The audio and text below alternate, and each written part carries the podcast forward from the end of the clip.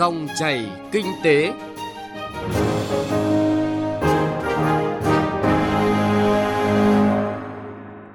Xin chào quý vị và các bạn. Dòng chảy kinh tế hôm nay có những nội dung đáng chú ý. Giải pháp thúc đẩy ngành logistics tận dụng cơ hội từ EVFTA. Chuyện thị trường, từ sự việc rau củ gắn mác Việt Gáp dởm vào siêu thị, cửa hàng tiện ích, cần biện pháp nghiêm ngặt để kiểm soát nguồn cung ứng. Tiêu điểm kinh tế địa phương, Quảng Ninh chọn lựa thu hút FDI bền vững. Thưa quý vị, logistics là ngành dịch vụ quan trọng, đóng vai trò hỗ trợ kết nối và thúc đẩy phát triển kinh tế xã hội của đất nước. Những năm gần đây, ngành logistics của Việt Nam đã phát triển nhanh với mức tăng trưởng từ 13 đến 15% một năm. Quá trình tham gia và thực thi các hiệp định thương mại tự do giữa Việt Nam và các đối tác, trong đó có hiệp định thương mại tự do giữa Việt Nam và Liên minh châu Âu EVFTA đã mang lại nhiều cơ hội về thu hút đầu tư, gia tăng nhu cầu vận chuyển. Song thực tế, sau hơn 2 năm hiệp định EVFTA có hiệu lực, cũng cho thấy nhiều thách thức mà ngành logistics Việt Nam phải đối mặt. Bài viết Giải pháp thúc đẩy ngành logistics tận dụng cơ hội từ EVFTA đề cập nội dung này. Với tổng giá trị kim ngạch xuất nhập khẩu gần 700 tỷ đô la Mỹ, Việt Nam đã trở thành một trong 20 nền kinh tế có quy mô thương mại lớn nhất thế giới vào năm 2021. Đồng thời, Việt Nam cũng đã vươn lên trở thành đối tác thương mại hàng hóa lớn nhất của Liên minh châu Âu EU trong khu vực ASEAN và xếp trong top 10 các nước cung ứng hàng hóa lớn nhất vào thị trường EU. Để đưa được hàng hóa vào EU với chi phí hợp lý, giá thành và thời gian bảo đảm, đặc biệt là những mặt hàng có khối lượng vận chuyển lớn như hàng dệt may, da dày, thủy sản, có vai trò rất quan trọng của các doanh nghiệp dịch vụ logistics Cùng với sự gia tăng thương mại Việt Nam EU, việc tham gia hiệp định EVFTA cũng mang lại nhiều cơ hội lớn cho lĩnh vực logistics. Thống kê cho thấy có ít nhất 5 cơ hội lớn của ngành logistics Việt Nam từ hiệp định EVFTA. Đó là cơ hội gia tăng khách hàng sử dụng dịch vụ logistics, cơ hội gia tăng các trung tâm logistics chất lượng cao từ các nhà đầu tư EU, cơ hội cho các doanh nghiệp logistics trong nước lập đối tác với các công ty của EU, từ đó học hỏi kinh nghiệm và gia tăng cơ hội kinh doanh cơ hội tham gia vào chuỗi dịch vụ của các công ty logistics EU và thậm chí có thể tham gia vào chuỗi giá trị của họ. Và thứ năm là cơ hội để các doanh nghiệp logistics Việt Nam có thể liên kết với nhau để tạo ra khả năng cung cấp dịch vụ đầy đủ hơn. Ông Ngô Trung Khanh, Phó vụ trưởng vụ chính sách thương mại đa biên Bộ Công Thương, đơn vị trực tiếp tham gia đàm phán ký kết hiệp định EVFTA, cũng chỉ ra ba thách thức lớn đối với ngành logistics khi thực thi hiệp định EVFTA thách thức đầu tiên là thách thức từ cạnh tranh chắc chắn là bây giờ chúng ta mở cửa thêm thì các cái doanh nghiệp logistics EU vào là chúng ta sẽ phải cạnh tranh. Hay là ở những cái lĩnh vực mà tự dưng nó theo cái lộ trình ấy, đã trở thành 100% rồi thì lúc này các doanh nghiệp EU họ không cần phải đến doanh nghiệp Việt Nam nữa họ tự làm. Tức là như là cái cơ hội một số dịch vụ nó sẽ bị mất đi. Cái thứ hai nữa doanh nghiệp Việt Nam cạnh tranh lẫn nhau để giành nguồn hàng để lấy các cái cơ hội mà từ EVFTA mang lại. Và cái cuối cùng là nói đi cũng nói lại là cơ hội có nhưng cái có tận dụng được hay không chúng ta doanh nghiệp logistics là thiếu vốn công nghệ thì nó cũng có hạn và đặc biệt là về nhân lực. Nhân lực bây giờ chúng ta thấy là gì? Để tuyển dụng các nhân lực mà có thể khả năng đáp ứng làm việc được theo trong cái nhu cầu mới bây giờ thì cũng không phải là quá nhiều. Theo ông Mai Trần Thuật, giám đốc phụ trách Supply Chain Solution B Logistics Group, trong nguy có cơ, thời điểm hiệp định EVFTA có hiệu lực, cùng với thời điểm dịch COVID-19 diễn biến phức tạp cũng đã tạo ra nhiều cơ hội cho các doanh nghiệp logistics Việt Nam. Đặc biệt là với xu hướng dịch chuyển chuỗi cung ứng, nhiều doanh nghiệp EU đã quan tâm đầu tư vào Việt Nam. Từ kinh nghiệm thực tiễn của doanh nghiệp, ông Mai Trần Thuật cho rằng chúng tôi sẽ phải có những cái cải tiến về bản thân nội bộ chúng tôi trước. Ví dụ như là chúng tôi cũng phải đầu tư rất nhiều tiền vào công nghệ, đưa những cái hệ thống tự động từ nước ngoài chúng tôi phải mua những cái công nghệ từ nước ngoài từ các cái phần mềm để đáp ứng được các cái nhu cầu mà các cái công ty logistics của nước ngoài khi họ đầu tư và nếu họ muốn hợp tác họ muốn liên kết với chúng tôi là chúng tôi phải đáp ứng tất cả cái nhu cầu đó. Hai nữa là về những cái phần quy trình nghiệp vụ các thứ chúng tôi cũng phải chuẩn hóa và đưa vào tất cả những cái quy trình đó phải tự động hóa. Ông Trần Thanh Hải, Phó Cục trưởng Cục xuất nhập khẩu Bộ Công Thương cũng cho rằng Việt Nam nên phát triển trung tâm logistics tại các cảng lớn để đảm bảo đáp ứng được lượng tàu vào ra đồng thời nên đầu tư vào các hãng tàu để chủ động được nguồn tàu hàng và quan tâm phát triển các xếu đầu đàn trong logistics. Có thể nói logistics là một cái lĩnh vực mà có cái tiềm năng ứng dụng công nghệ hết sức to lớn. Thì đấy cũng là một cái chìa khóa để giúp cho doanh nghiệp logistics của chúng ta có thể nâng cao được cái hiệu quả và tăng cái sức cạnh tranh trong bối cảnh cái sự cạnh tranh mạnh mẽ như vậy doanh nghiệp nào dựa được vào công nghệ, ứng dụng được công nghệ tốt, thì đấy là những doanh nghiệp sẽ có cái khả năng vượt trội và có cái khả năng vươn xa hơn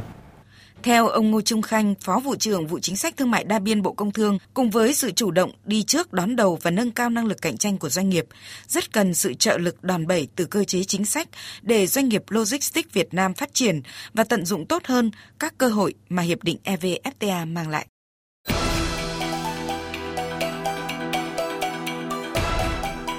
Chuyện thị trường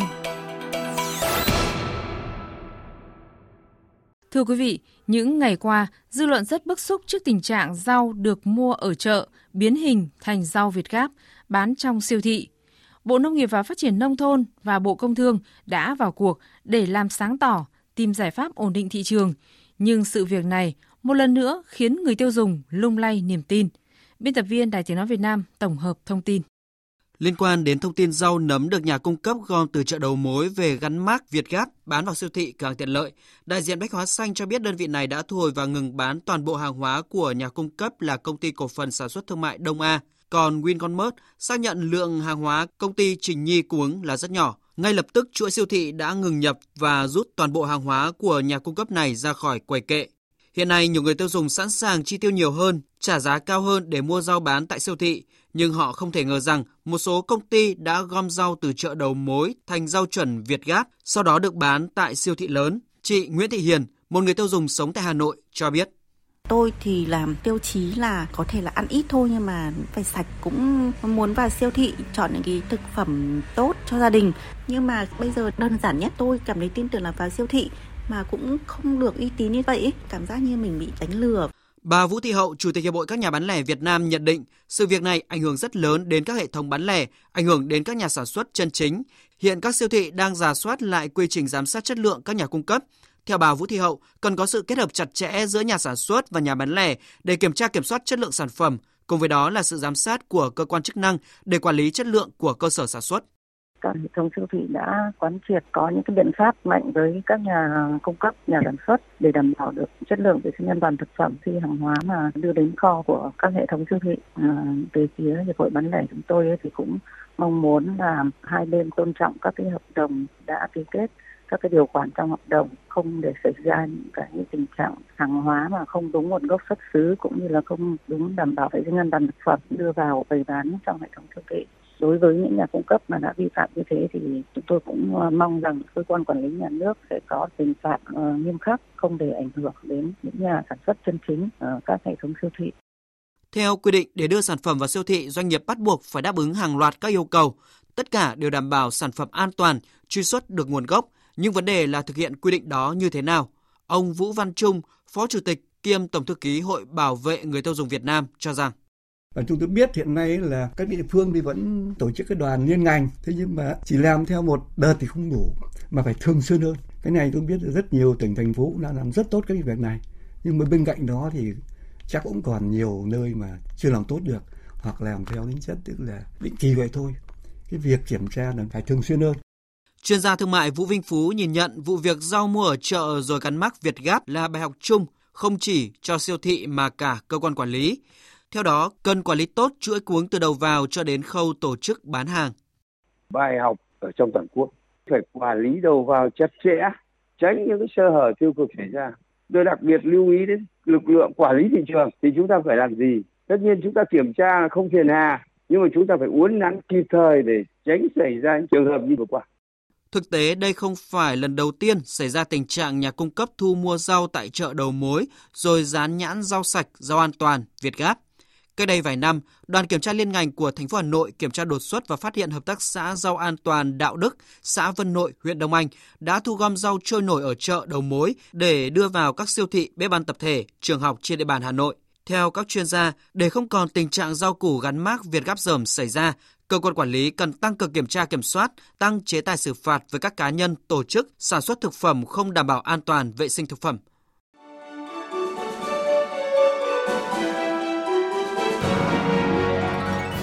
Dòng chảy kinh tế, dòng chảy cuộc sống.